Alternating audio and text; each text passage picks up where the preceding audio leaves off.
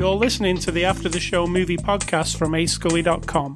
You can find this podcast on the iTunes Music Store, Google Play, YouTube, voice assistants, just say listen to After the Show movie podcast.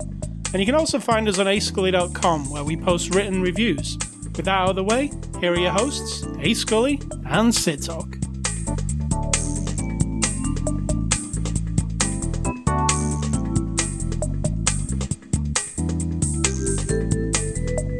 Good evening, good afternoon, good evening. What, what is it? Is it evening or Was this the afternoon? Truman Show? right now it's evening. I will uh, give Oh, you... it's not. Who knows? Well, Someone's listening. It could be 7 a.m., 7 p.m., 2 a.m. It could be 10 days from now. It could be 50 years from now. This is 2019. If you're listening to this in like 2069, 59, is that 10 years? 50 years. in 50 years. Well, I don't- I- my math skills are, my math skills are failing me. your math skills are cracking you up. In 50 in 50 years, it will be 2069, correct?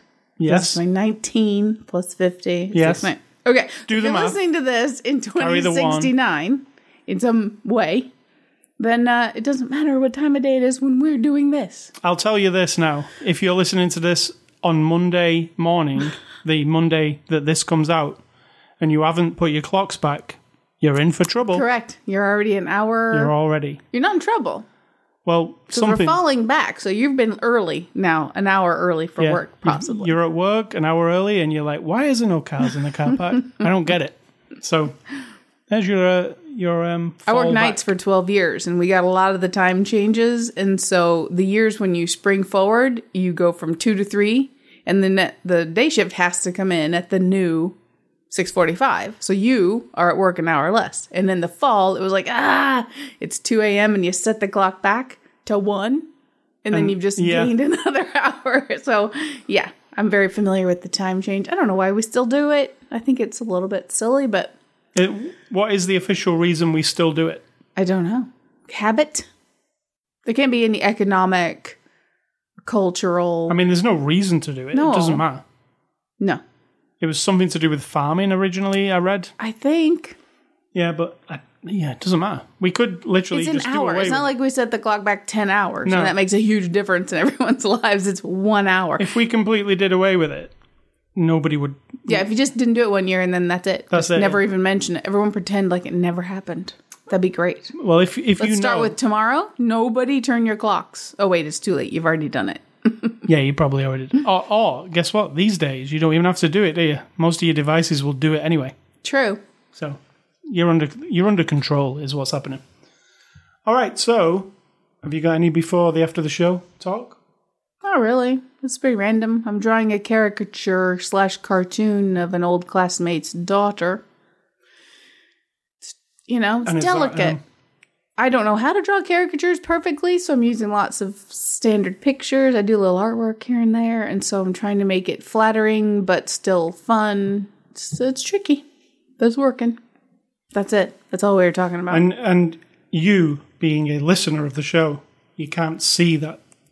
True. Can't see it. Yeah. If this was visual radio, you'd be able to see it. Here's the thing people know what a caricature is it's a cartoonish, exaggerated image of a person. And that's it. All right, so it is Saturday, November the 2nd. You're listening to After the Show. We're a movie review podcast. This is our 606th edition. We're a long running movie review podcast. Would you say, Sid Talk? Yeah. How many how many can outdo us? Not, Who's been going longer than us? Cheapy D. By a bare by a small margin. yeah. Well, I'm sure some podcasts have been going for thousands and thousands of episodes. They do an episode Sure. every day. I thought you were gonna say thousands and thousands of years. Also, that yes. So um, we're looking at a movie this week, and the movie we're looking at is the Peanut Butter Falcon. It's a 2019 movie. Comes out on Blu-ray on November the 12th. So we got this a little early for review. You can pick it up from Lionsgate, who sent us a copy for review. It's PG-13. and Sid Talk will give you the synopsis of the Peanut Butter Falcon, and then I'll give you the one off the box.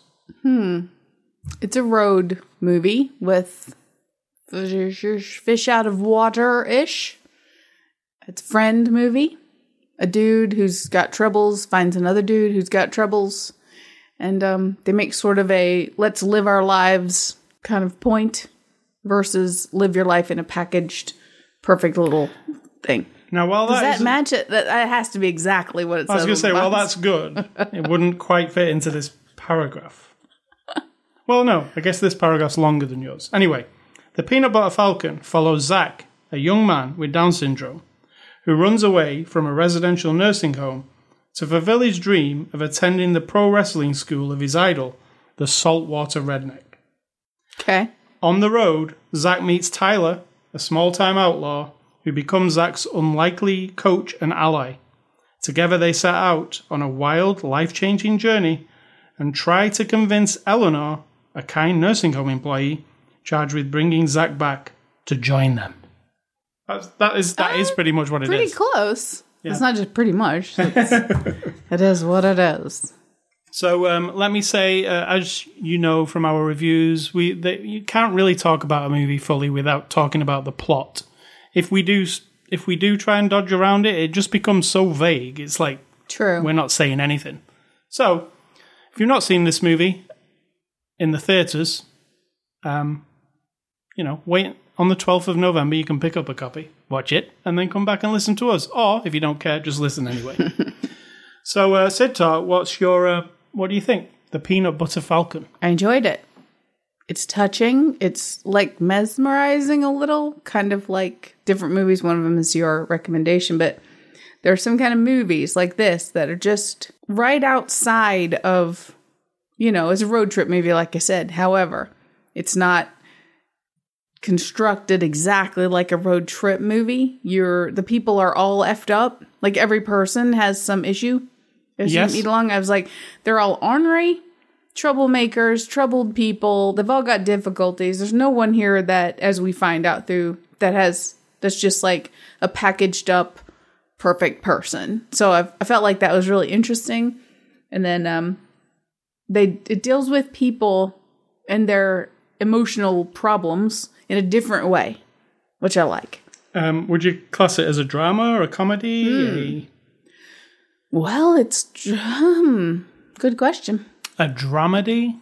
Not really. What's it? What's it defined in the genre on like IMDb? I actually don't know. Let me check. I have it open. It is des- defined as an adventure comedy drama. Adventure comedy drama. Yeah. Yeah, I mean, there's comedy and there's I don't know if it's drama. Now, I I really like this movie. I think it's really sweet. it's got a very it's quite positive, isn't it? In a way, like even though there's some hor- the horrible parts of life seep into it sometimes, True. and violence and that kind of thing.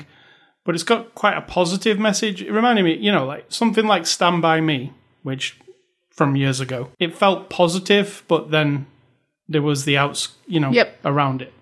And this has that kind of feel.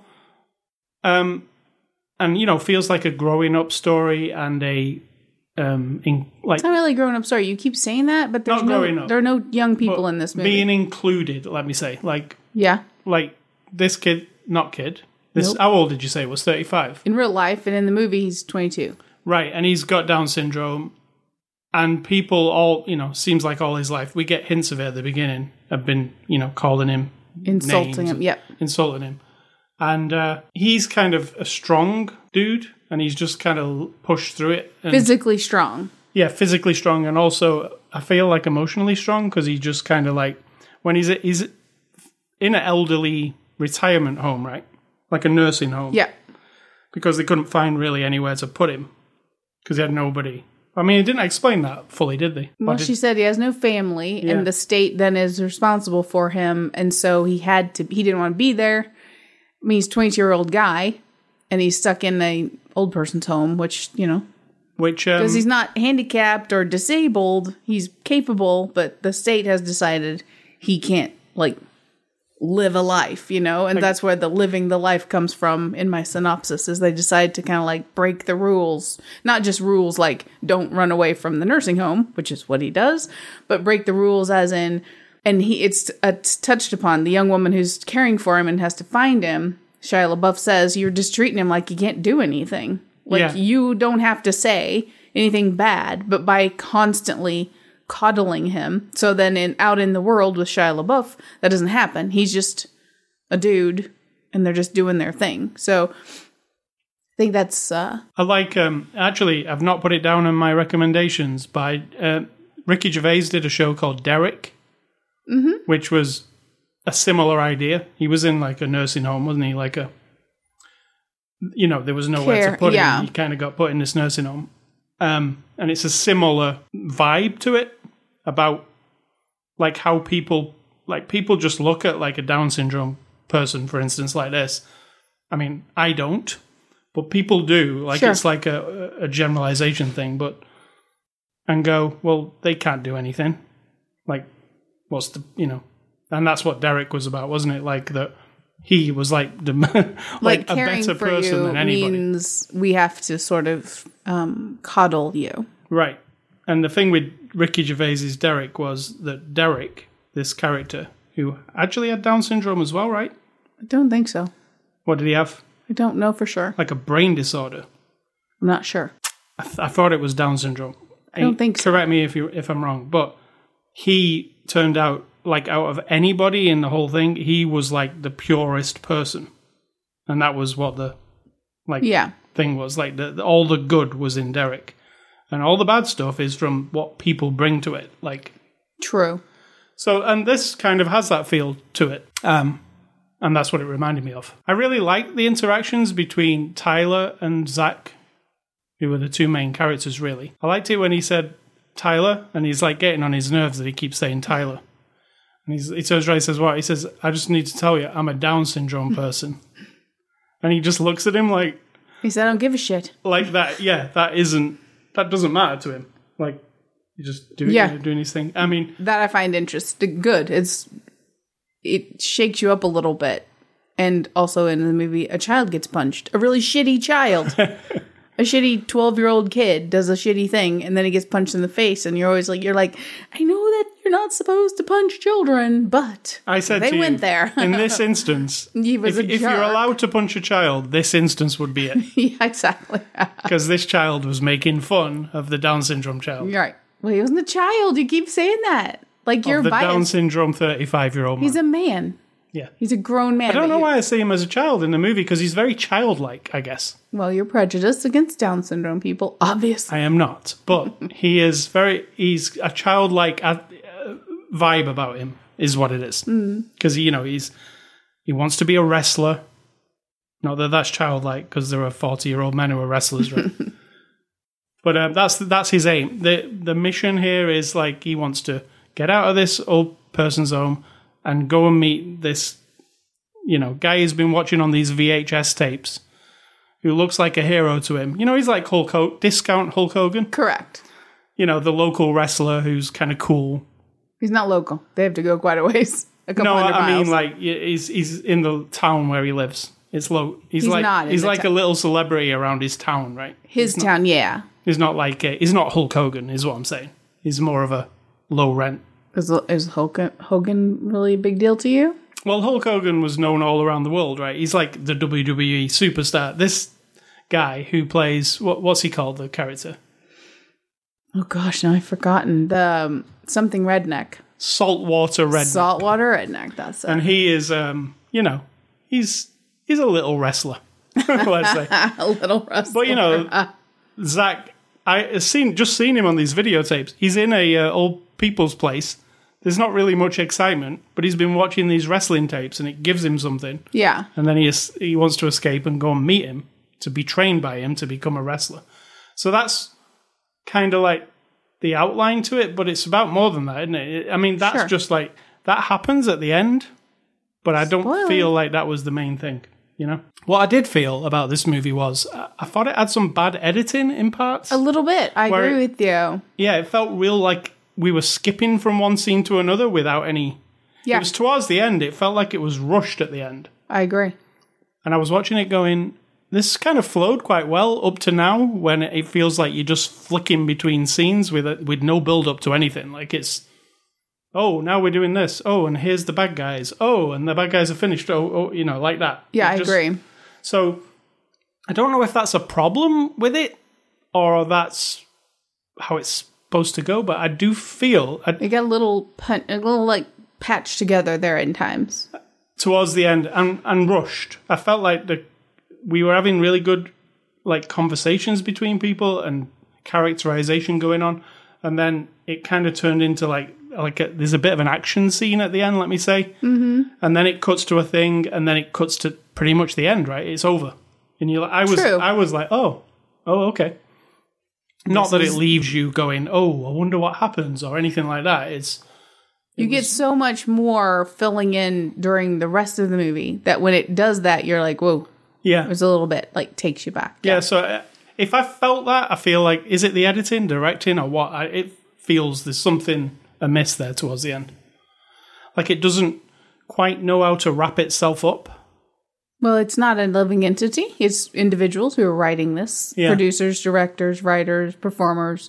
So collectively, they thought this was the way to go. But that's the only issue I had because I like the performances. I think they're re- I think they're really solid, and the cinematography in most of the movie is good. Most. It's a lot of long shots, like really long shots, where the characters are just a figure in the because there's a lot of walking from one place to another. True. and a lot of being on a boat or being on a raft, but like they're very small. I mean, it's it's made to show you that they're traveling a, a fair way. There are some things um, that you have to make a leap with a little bit. Like the, I thought the relationship between Eleanor and Tyler was A bit compressed. yeah a Yeah. bit comp- like too compressed for me. Like I was like, oh okay, now we're talking, and now she's smiling at him. Oh, and now, you know, Yeah. and now she's giving him a kiss. I mean, he's giving her a kiss. I was like, wow, that it seems quick because I feel like we've it was only been one day or maybe two days at the most, you know. So that's another thing. Maybe the writing, maybe the editing. I mean, you could say, okay, this movie is about taking a journey of life that isn't like what everyone expects you to do. Right. And she has been a hospice person and been with people as they died. She's a young widower or young widow. So she, her first husband, we don't know what the circumstance, but she says she's a widow. And so her life is very controlled, but she's seen a lot of death and she's very compassionate Yeah. and maybe she you know and she's frustrated the boss that she has is kind of a dickhead and she's you know she's not fully living if you think about it that way and then but because she reacts to this guy almost instantly you have to you and have to make up that she was sort of itching to get out and to Yeah. live her life and Yeah. so now she's got that but you have to fill that in you don't Yeah, get you her saying do.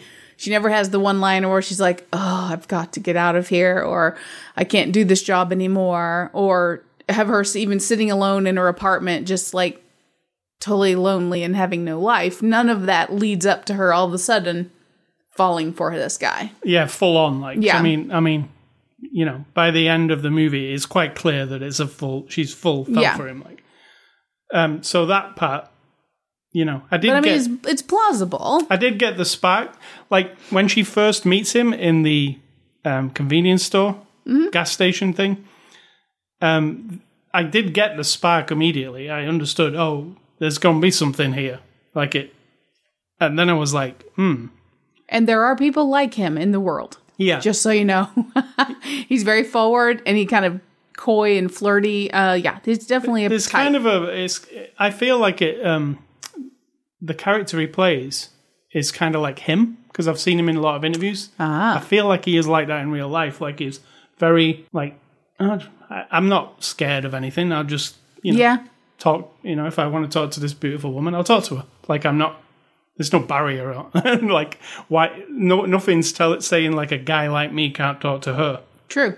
You know, because he's you know he's kind of filthy, and he and he's He's very. Sweaty. that's one thing I felt very visceral about through this whole movie is that everyone had to smell bad. Yes, They're in the water. They're in their clothes. They're not taking baths. They're proper. They're not properly eating. They're out in the weather. They've got sand and dirt all over them. And I think he smelled bad to begin with because he was getting crabs and fish out of the water. And so the whole movie kept reinforcing this, like, oh, if I could smell them, it wouldn't be pleasant. But then when Eleanor turned up, I was like, well, she smells nice and nobody else does. At right? first. At first. But yeah. then she lives out in the woods with, or out on the river with them, so I'm thinking by the end they all smell bad. Yeah. So it's a drama movie. You know, it's not an action packed thing, even though they try and throw some action in at the end.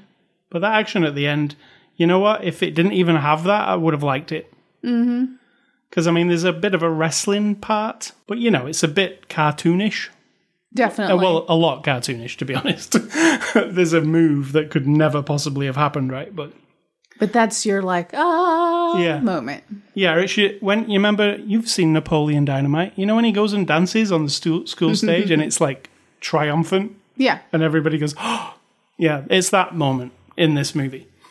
Um, so moving on to the cast, uh, Shia LaBeouf plays Tyler, and I said to you, I said to you today, I've, I've all along I've always liked him. You know, Yeah. Except for you're questioning him for some period of time because he went through like a phase, but then you know what that phase was all about. And so so he won you over again. So he got Shia LaBeouf got this like tag put on him as that he's like a Hollywood person who's kind of going crazy, and it's exactly the same tag that Joaquin Phoenix had. Remember that one? Mm-hmm.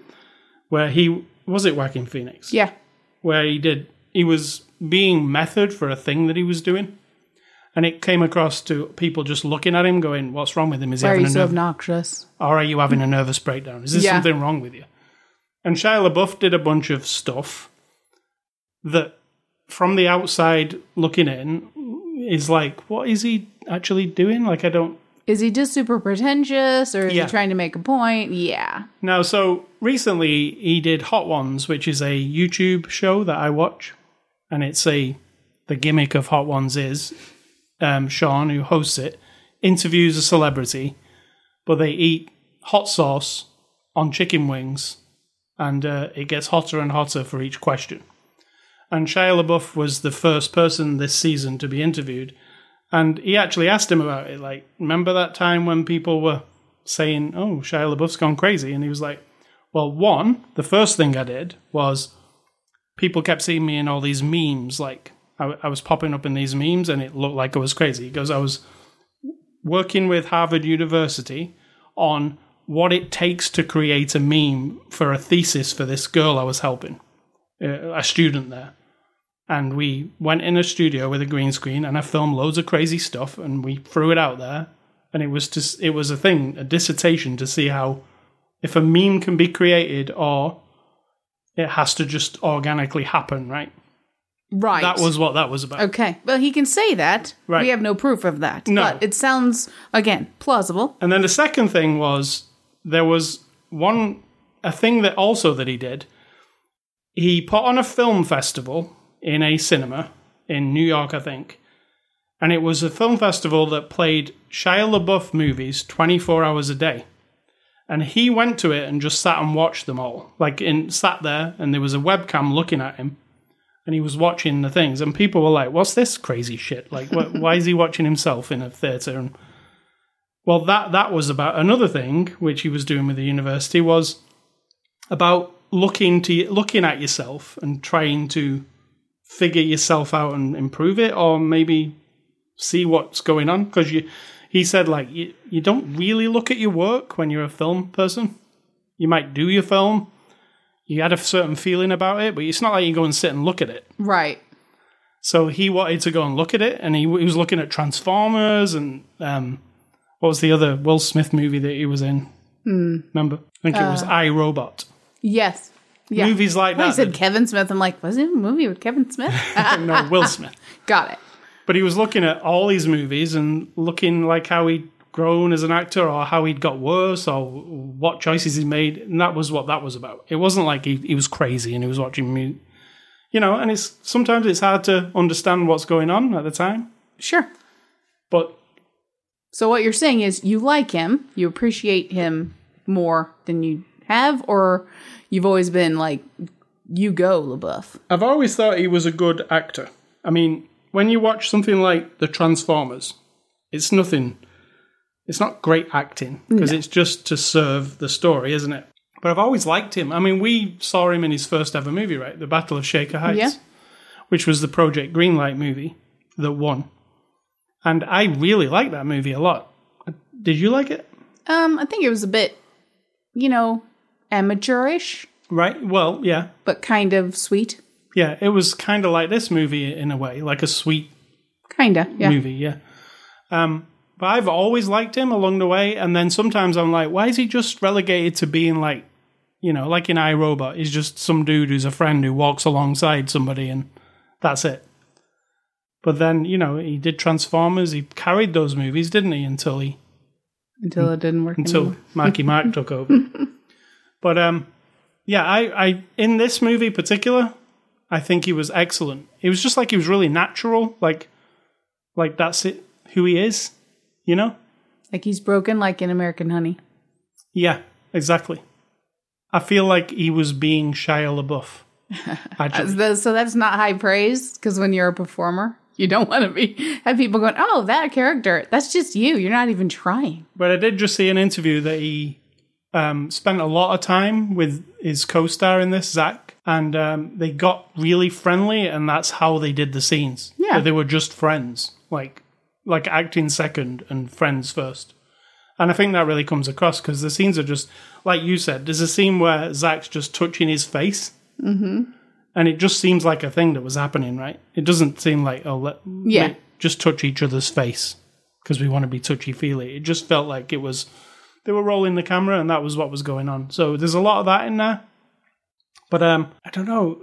Shia LaBeouf's character in this, he was really like there was a lot of emotion. I thought there was a lot of like get telling people like, oh, just get over that. Like when he was first talking to Eleanor and she's like, you know, I have to look after him, and he's like, no, you don't. When he pushes his, he said, put your head in the water and like keep it Yeah. in there as long as possible. And she's like, what are you doing? Like, he's He like, needs "No, us to baby him. don't need to baby him. He's fine. So I really liked the what it, the thing he was portraying, and I liked his portrayal of it. Very nice. Thorough review there of one individual. Dakota Johnson plays Eleanor. Um, I really like her. We saw her last in Suspiria, which she was very good in Suspiria, right? Mm-hmm. What do you think of her here? No, she was good. She had I could I got I understood her character. A young woman working in a nursing home. She's more friendly than she is authoritative. I don't know what her position is. No, I, She doesn't I didn't ever say like she's a caregiver, social worker. I'm not sure what, but um, I was totally sold. And then her kind of easing into this thing with these two guys on the road, it felt right too. So either way, I think she was doing a good job. She didn't overdo the I don't want to break the rules, and she didn't overdo the like, woo, I'm living my life now. You know what I mean? No, she was she didn't. right across the middle, which was good. Yeah.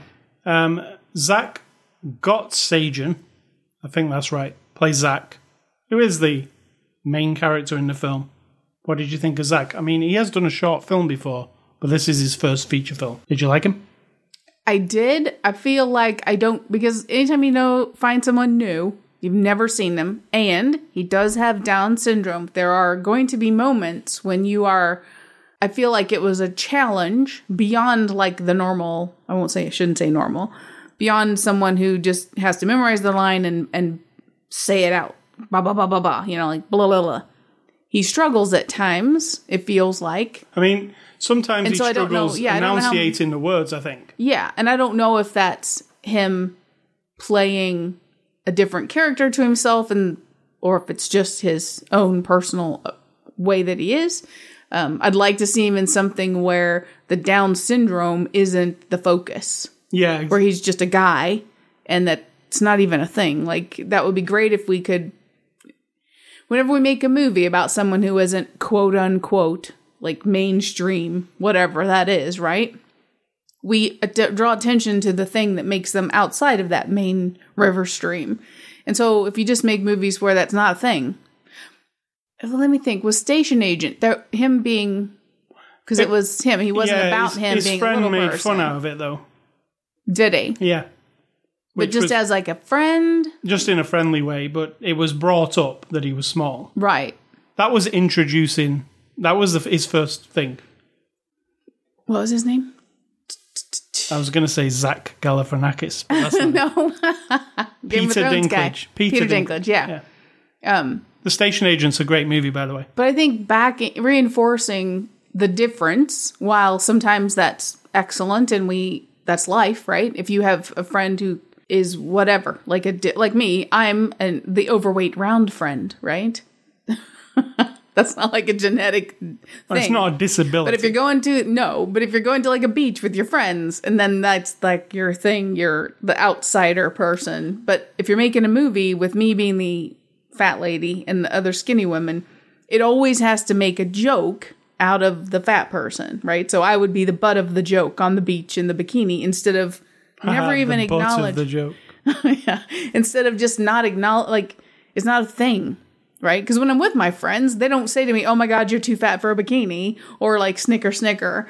Um, so I would have to see him in something else that wasn't focused on him being having a Down syndrome. But as far as this was, it was. What did the directors say? That they just wanted to make a movie that. They met him when they were at a camp for people with disabilities, Right. and he said he wanted to be a movie in movies, and they said they actually said, "Well, that's not going to happen because mainstream movies aren't made with people with disabilities or these differences as the main star." And then they discussed it, and it kind of gnawed at them for a while, and then eventually they went ahead and made the movie for him to Right. be it. And there is like a part of them, you know, there's a Shia LaBeouf saying something in the movie about like when he, when he says to him, look, listen, you're never going to be like an Olympic swimmer. Yeah. Or you're never going to, you know, it's like that is echoed in the film. Whereas like, you're never going to be this. Oh, maybe you can be this because, you know, they told this guy. I mean, unless there are limitations on all. There are us. limitations physically, Yeah. But I mean, they make a point in this movie that he's not very good at swimming. But by the end of it, he's fine with water. Yeah. You know. So, um, jo- John Hawkes plays Duncan. He's the bad guy in the movie. It's very underutilized, really. I think. But I, True. you know what? Like every time those bad guys showed up, I wasn't really into those scenes. I don't. I know. I know the the way the script works is like there's something happened at the beginning, and these bad guys are coming, so there's like a danger looming kind of thing. But I don't even know if it needed it. I agree. So whenever they turned up, they were really cartoon like as well, like I agree. cartoon kind of hillbilly types. it's kind of weird. Especially the other guy who was with him. I was like, what the hell is this? Yeah, guy? that guy has to be something because he's not. He doesn't seem. That guy's like called Yelawolf, and Yeah. he is he is a rapper. That's what because he said he had to rap off with Zack on Yeah. the set. Yeah, They did. They did look yeah cartoony as I'm sitting here staring at a cartoon face. and almost like if they weren't, if that whole plot line wasn't in here, this movie would still work as a discovery, like going across. They don't even need yeah even if the thing happened in the beginning and then Shia LaBeouf's running away and they never chase after him, Right. it wouldn't matter. It didn't matter, did it? He just knows he has to stay away because I didn't that's it. really feel that much of a threat from them, and you know they were just a bit too Well, cartoony. they were threatening. I felt the threat, but Even though I like John Hawkes, it was just a bit. hmm. Thomas Haden Church plays Clint, aka the saltwater redneck. yes, Thomas Haden Church. The first time you you you were familiar with him already. The first of course time he I was wing. He was in Wings. right, which I never show. saw. Great show. So the first time I ever saw him was Sideways with Paul Giamatti, which Yeah. is one of my favorite comedies. I think it's really good. In in the way this movie is, it, it's, it feels like it's kind of like a road movie because they're on the road drinking wine. But it's a you know they learn about life as they do it.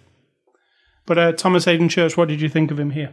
He was good. I mean, again, brief, but I felt like it fit.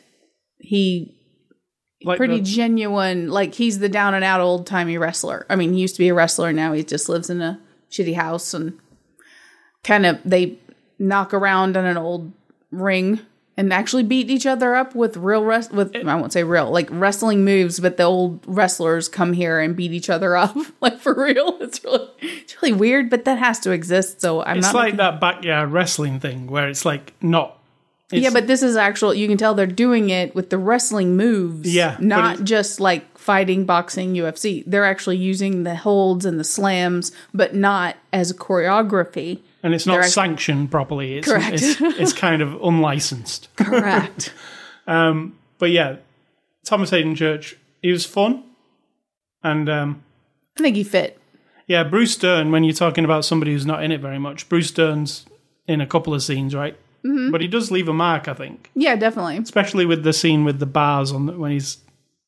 Because he's a, he used to be an engineer, but now he's an old guy in a whole old person's home. He's instrumental in letting getting Zach to escape. Yeah, I did like that part. Yeah. And then finally, John Bernthal, who you know as the Punisher, or if you don't know him as the Punisher, you know him as Shane from The Walking Dead. He plays Mark, which is Shia LaBeouf's He doesn't have any father. lines or anything. No, he's his brother. brother. Sorry, I'm terrible with families. You are. Is his brother. He said it like five times. I know it's his brother. I just Okay. missaid it. Yeah. Anyway, something happens between him and his brother. It kind of marks Tyler for his life, right? Correct. But yeah, he doesn't have any lines, but he's he's in it. Like I, I don't forget that he's in it, even though he's literally in. That's like, why I say I feel like LaBeouf might have like hung out with him to be like, well, if I was your brother, I would pick up on your behaviors, and so yeah, I, you know, I don't know why I think that, but I feel like he had a little bit of Bernthal as Shane, not as the Punisher. Shane Yeah. from The Walking Dead. So it's um small and there's no words from John Bernthal, but it's enough to let you know what the relationship was like, and you know you get a little bit of backstory to Tyler that way. Mm, yeah, a little bit. Directed by Tyler Nilson and Mike Schwartz. They haven't directed a feature film before. This is the first one, but they've done short films together. What do you think of that? Yeah, it's good. It feels a little amateurish at times, but it's just an intimate kind of movie. I don't know how to describe it. Like you said with the editing, there were times I was like, uh, Yeah. this is sort of not put together very nicely, but I don't know if that's down to them. It must be because There were definitely times where you were like, "Oh, yeah, this feels like a first thing. Like this could Im- would Im- possibly improve like as they went on. Yeah, Like this is like they're learning, like they're learning to do it. kind of, which adds to the charm, but it Right. definitely subtracts from the quality. Um, yeah. So um, IMDb reviews. What are those, and why would They're we? one star reviews that you like to read when you disagree with people who don't like movies you like. Yeah. I'm going to frame it like that from now on because that's the truth. Now, funnily enough, the IMDb reviews for this movie, there are a bunch, but there are only two or three one star reviews. So I'm not going to pick them. I'm going to pick the two star reviews because, Because that's the rebel you are. oh, there are no two star reviews. All right. Ah. Three star reviews. All right, there's one. I can only read you one this week, dear viewer. and it is this one. This person, Go Slow is their name. Okay. says about this movie. I'm still bothered two weeks after seeing this movie. I feel had. A warm, fuzzy, totally predictable outing. Good performances by good actors. But a fluff of a story. I do love the coastal setting, but witness the worst special effects. That wrestling scene. And I've seen the early Godzilla. Oh, we're comparing to the early Godzilla, not this Comparing most. this movie to Godzilla. Yeah, The early Godzilla. If you're going to compare and say something is bad, which is what they're saying about Godzilla, you should m- mention the most recent one. But um, I don't disagree that there was a little bit of weirdness there with that stunt, and yet, again, it screams of sort of indie, small It also felt like a bit like filmmaker making their first movie vibe, and that kind of fit. it was a bit comedy skittish. It was. like because it was to explain the peanut butter falcon who is his is Zach's wrestling name picks up a giant man and throws him and it looks like when we watch Supergirl and she throws something and it looks You can tell they're on a wire. on a and- wire Yeah, yeah. yeah that's what it looks like Because we've established through the movie that he's very strong. He's like all muscle. Yeah. He's very, that's one of his, like, Shia LaBeouf tries to tell him, like, dude, you're strong. Like, because he thinks he's nothing because of the Down syndrome when people have always told him that he couldn't do anything. Um, so we've built up to this point where we're saying he's strong, he's strong. And now he picks up this man who's about seven feet tall, yeah picks him up over his head and flings him out. in almost a superhero type yeah.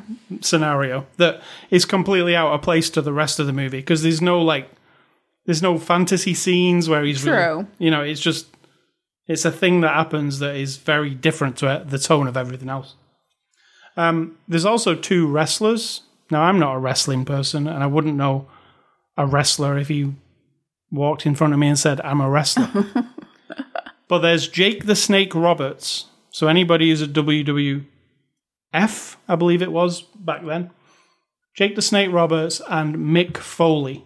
They're the two um, wrestlers who you can see in this movie. I mean, they're in it very briefly, to be honest, but they are in there. Uh, it was quite obvious to a non wrestler, was it to you, that, oh, these are wrestling guys? Yeah. guys? Yeah. So, um, extras uh, on the Blu ray, there is the making of the Peanut Butter Falcon. It's very short.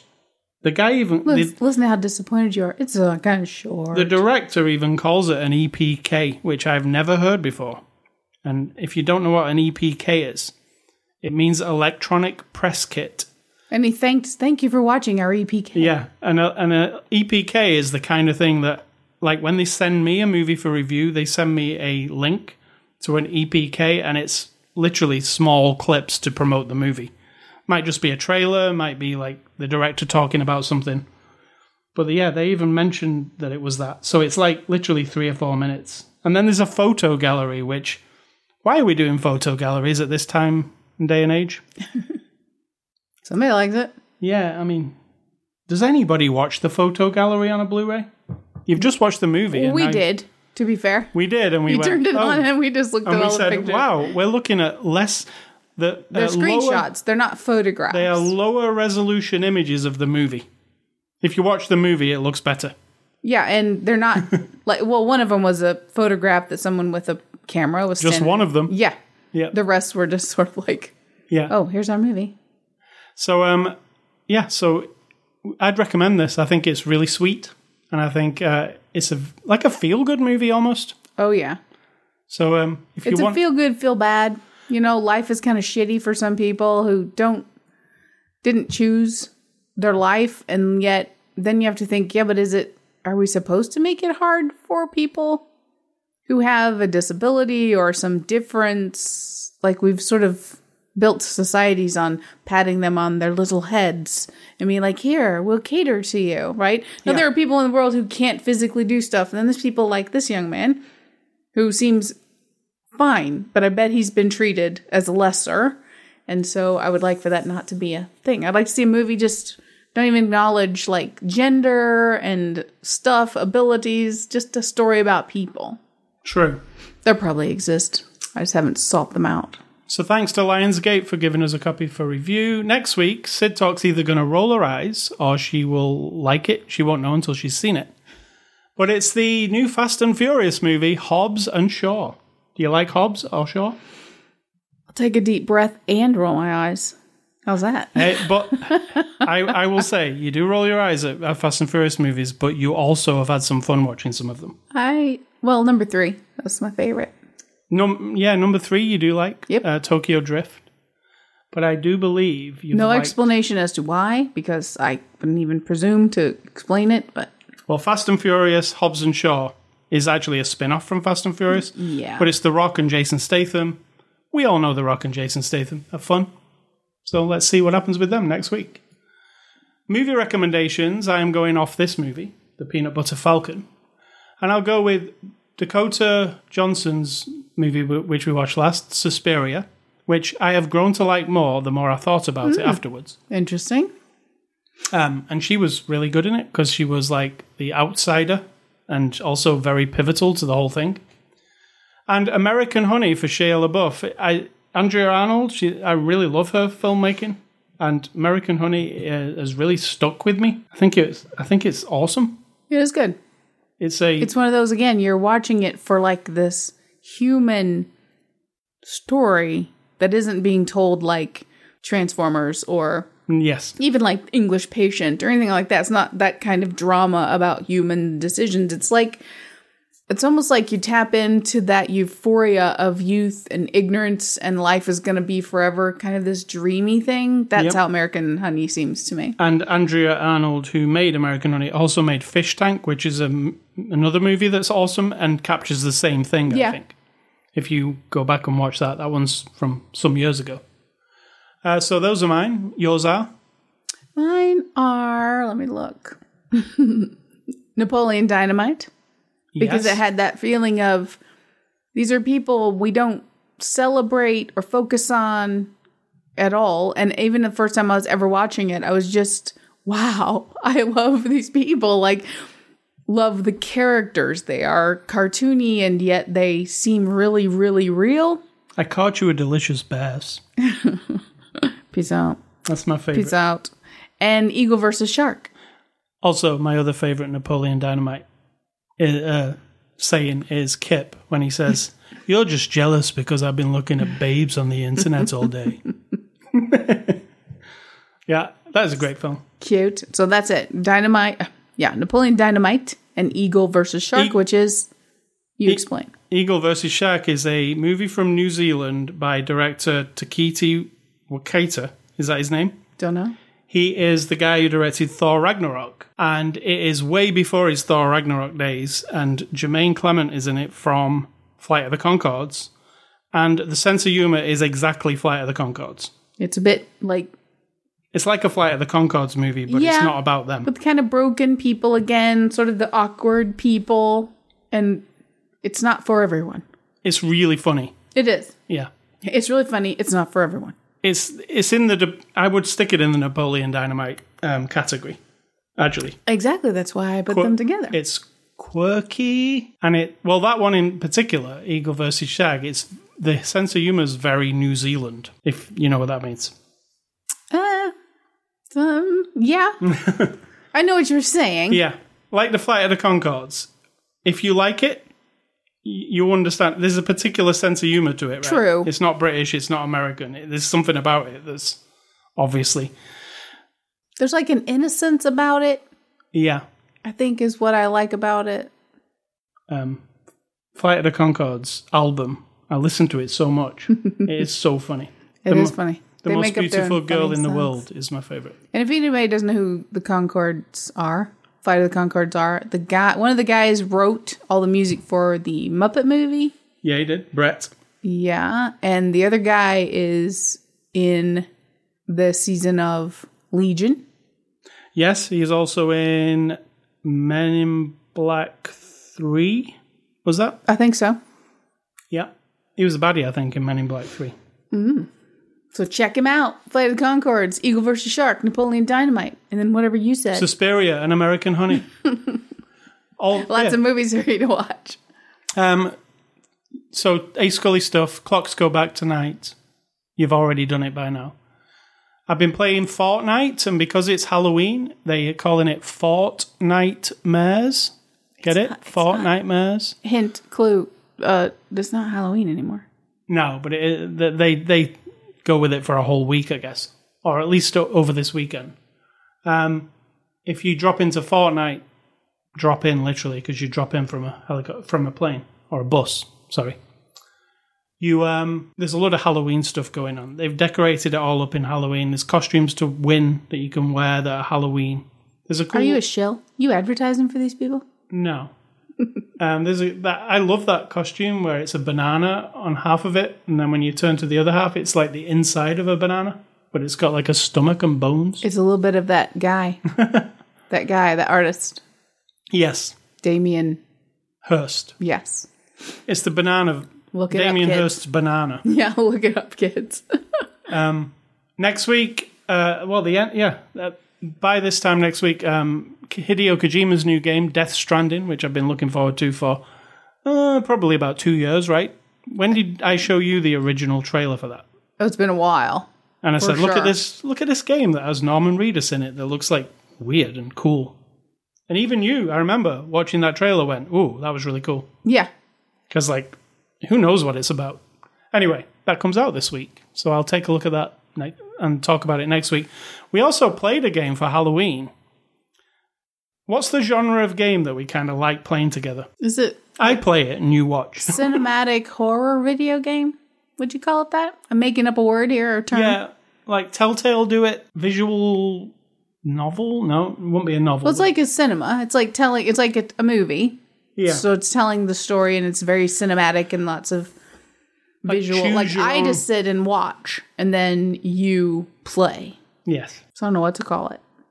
Yeah, well, Cinematic. if you've ever played a Telltale game, you know it's it happens in front of you, and you make choices along the way. Like, Yeah, I mean, I have to call foul here on some of these. They big up this idea that they're giving you so many choices and you have so many different endings, but in fact, it's not really that way. if you really examine like what they're giving you, there can't be infinite endings. There can't even be so many endings that it's interesting. Because while you're playing this game, you make certain choices. The outcome is you have a group of people making it through a horrible situation. They either all live or they don't. One of them lives or they don't. Like it's a combination. That's it. That's your only choices. The story doesn't change. The idea doesn't change. It's just a matter of open this instant. I didn't hit my square fast enough. And so when the guy pointed the gun at my other character, they killed him. And then you go on. If True. you had hit it fast enough, it would that person would still be with you. But it doesn't they just big up this idea so much. It's annoying to me because it doesn't really make the game that much more interesting to me. We haven't actually said what the game is. Oh no, him. Um, this game is uh, from the people who made Until Dawn, which we also played. This is their new game called Man of Medan. Which we can't quite figure out why it's that title. I can't figure it out anyway. No, I figure out the Medan part, but the man part, no, The one man, no. no. Anyway, it's it's if you've played Until Dawn, it's it looks like that game. it's fun to watch. Yeah, it's like a movie is happening, and that you get choices along the way, and you know characters can live or die.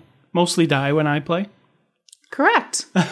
you have a you have a I have a knack of killing them all, yeah. Which is fun because we get to see them all horribly perish. True. So, what did you think of this one? It was fun, fun to watch, but then to be honest, I ended up not really caring about any of the people. Would you have cared if it played out differently than what how we played it? No. I'm saying the characters didn't like like when we're playing Walking Dead games, the Telltale versions. Right. We had a There's strong connection to Clementine. Yeah. Yeah, and there well, first of all, we had lots of games to, or lots of chapters with her, but these people in this game while it looks amazing, I feel like the creators and we watched a little making of thing were more interested in like the luxuriousness of one of the characters' clothing than they were about the fact that they still have even with all the goodness the dead video game eyes and the weird side of their mouth that doesn't quite work right. And then there were lots of little glitches here and there that constantly pull me out because the style is trying to be realistic, right? And- and sometimes Telltale- it nails it. I I thought. sometimes, Yeah. but like Telltale games, they're not trying to be realistic. It's Right. like a cartoon, not uh, graphic novel, design very heavily stylized, and so there's a lot of room there for things not to look right when you're trying to do the realistic look.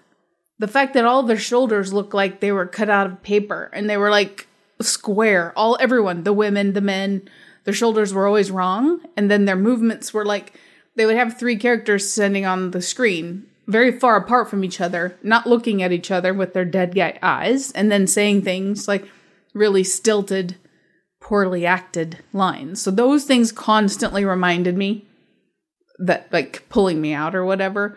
I was interested in the look of the place though, because they're in this boat that's been floating around since World War II, and it looks amazing. The Yeah. textures, the vibe. I did get scared a lot, yeah, we jumped. lots of jump times. scares, and lots of like, whoa, that's creepy. So that was good. Yeah, I think they've not quite perfected it, but they're onto something. Their style is Mm-hmm. technically this crashed twice. I think Once it crashed. once, but um, like the walk the Telltale games all had technical issues as well, didn't they? It's like something about this type of game. Yeah, but again, that didn't ever really bother me for some reason. No. But um, I don't understand. Like these games are more slower moving than like something like Call of Duty. Yet Call of Duty remains very fast and silky smooth the entire time, whereas these games seem to get like bogged down on something, right? Yeah. Uh, the, even the Walking Dead, which was not a realistic looking game, still there was loading issues and weird glitches. I don't know what it is about it. Anyway, um, this Man of Medan, it's not like a full price game. Like Until Dawn was like a sixty dollar game. This Man of Medan's like a twenty dollar game. Um, so I, I guess the budget was a lot lower on this than it was on Until Dawn. So maybe that's why it, they had to cut some corners, you know, because it's not. Uh, I think they just got too wrapped up. They were quite pretentious when they got to talking, I felt. So they kind of overrode the the corporate way of making this game with a heightened sense of quality visually for the textures and everything. Yeah. And they knew so they made up so many more details about the characters behind the scenes that did not include in the game. No. So I have always had this philosophy with movies as well. If the person who wrote it has created an entire life for a character, and then in the movie or the TV show, we get one line though, this guy used to be a railroad um, engineer, and then one day his train got loose and killed a bunch of people, and then you move on, right? You've def- you've defined that person real quickly, whereas these guys know the whole story, and it's not enough to just. That's why in this game, you get no solid backstories on anybody. Like Clementine, we've known her since she was a little kid. You get to know all the individuals pretty well, I think. Yep. Um, so That's that why was you missing. care about her. Yeah, that was missing in this one. Yeah, but if you are a fan of these type of games, it is a good example of these games, I think. True. I mean, it's well made, apart from the technical issues we had. And there are there is some It good looks amazing. Yeah, I it does look amazing. There's there's times where you look at it and go, okay, we've got to the point where a video game can look like a movie, and you can follow it, and it's not like shitty looking or it's just technically sometimes Yeah, it kind of chugs a little bit. little glitch. And the, the story itself, while it I thought it started off promising, and I really liked the where they went in the scuba diving bit at the beginning and all that. Yeah, I think the actual story kind of fizzles out towards the end. It's like, oh, I agree. that's what it is. I mean, I know. I won't give it away, but it's so disappointing. yeah like yeah it doesn't really it it feels like it's going one way and it seems cool and then oh it's that okay so that's where it lost me a little bit so what is for dinner tonight You tell them. impossible burgers You love them. they're my favorite um they're my favorite plant-based uh, fast food I mean, I offered to make you homemade tacos. Now, but i just nixed that and said impossible burgers Yeah, if anyone's a normal person, they would never turn down a taco for any kind of burger. We're vegetarians, so I'm not a normal person. Impossible Burger. how many tacos do i like I would like one. no not one you don't i like two no more no less hmm.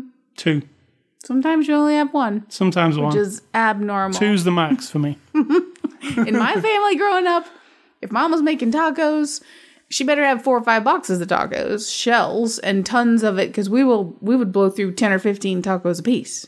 So Nice this work. one taco policy is a bit weird to me. All right, well, And I did want to um, mention with the Taco Bell we're talking about. Oh, Well, yeah. this isn't Taco Bell, but I will give credit to this one individual who works for Taco Bell.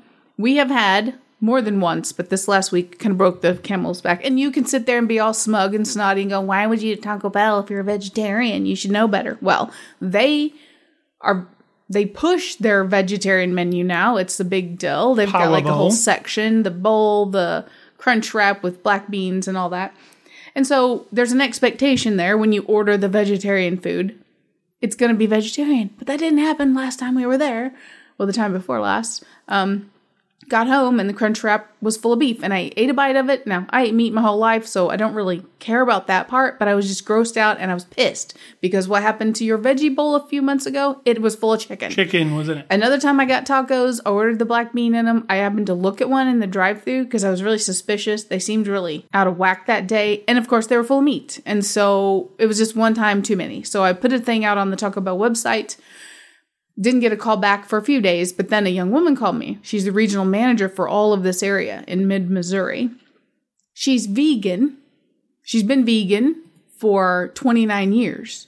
For the whole time she's worked at Taco Bell since she was however she's like 45 years old i had a whole conversation with her she was very very like genuinely like really disappointed when i wrote my thing about it you know she said i have to go in there when i get my orders they know me they know what i want she told me about you know the struggle is real she said when you go to like a taco bell conference they offer zero ve- vegan or vegetarian options she was like i said that seems kind of rude she goes yeah right you know so she was cool she made it right. She gave me back all the money for the entire order, not just replace the order, but said, come in on Halloween night, we'll get the order correct, and I'll give you all the money back, which is what happened. So I really appreciated that. You know, sometimes we take, most people would say, well, screw Taco Bell, I'm never going back again. Like if they keep screwing stuff up, but they are just people, right? People working at Taco Bell or any other food service, it's difficult. It's a hard job. It's not brain surgery. I'll give them that. But it's not easy to have the public pounding away at you for their perfect fucking taco. You know what I mean? Like, that's not easy. So I accept that mistakes are made. She made it right. And hopefully, when we go there in the future, we'll, Well, continue to I, see I, I wouldn't progress. hold your breath for that. I know, like she's not there every day. I No. understand, but um, I was impressed with that. That she even called me personally, and um, so that was good. Right, and what's your advice? And then we'll get going. My advice is know your limitations in life, but don't be defined by them. I have a limitation. I don't draw people very well. I don't because I'm not patient enough. I feel like photography, if you want to take a picture of somebody or you have someone paint your portrait or something, but drawing people has never been my strong suit because I'm not I I don't naturally eyeball the features that make for this caricature that I'm drawing, for example, that just jump out at you because I haven't practiced it for all my life. I can draw other things and I could draw you from a photograph if you gave me like a lot of time and it would look good.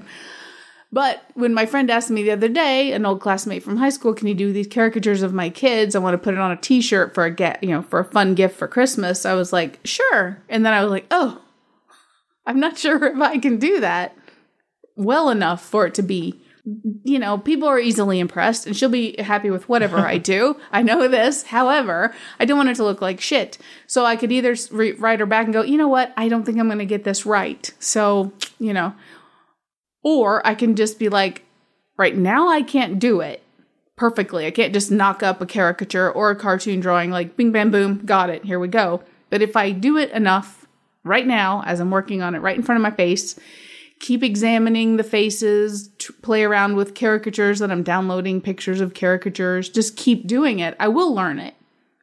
I can't, I'm not going to define myself as, oh, I draw stuff, but I can't draw people. You know, I don't want that to be my limit that's like cemented over my head or anything. So it's the same syndrome I had last year when my best friend's daughter asked me to do her wedding photos. You've heard about this already. And I said, yes, Yes. of course. And then as soon as I hit the send button to tell her yes, I was like, oh, shit. She means the wedding photos. She doesn't mean like, can you take some pictures at my wedding? That started me on my pilgrimage. Ended up buying two nice Nikon cameras and learning a lot about photography. Did the wedding. It turned out great. But if I had said in that moment, oh, well, I'm, mm, I've never actually taken that kind of pictures. I take pictures of other things. So I probably shouldn't do it. That would have been really sad because I've had so much pleasure from learning about photography. So, you know, know your limitations. And if you can, learn something to overcome it, do it. If it's something physical that you have to train for or find a way around it, do it. Don't let it be like, well, I can't do that, so screw it. That's it. Can't do it. All right, so you can catch us on uh, Twitter and Facebook and Instagram and all those places. Catch this podcast everywhere that podcasts are available, excluding Spotify. If you know how to put it on Spotify, let me know. Apparently, you have to pay or something. And you haven't figured it out, which is hysterical. I, love yeah, it. Well, only only way I've figured out is you go on a particular host and then they put it on for you. Hmm. But if you run your own podcast and website like we do, there's no way of doing it. Right. Oh, that's kind of a bummer. Ah. So um, there's that. There's also emailing me at ascully at ascully.com because why wouldn't you email me? Don't email Sid Talk though. I'll email you from the other really end like- of the house when it's time for supper. Sometimes you do. Sometimes you do. text message me. I do. You can also, um, well, no, that's it. Stay classy. Oh, that, that's it. Stay classy. Um, the peanut butter falcon. And I'm going to say, think for yourself, or someone will do it for you.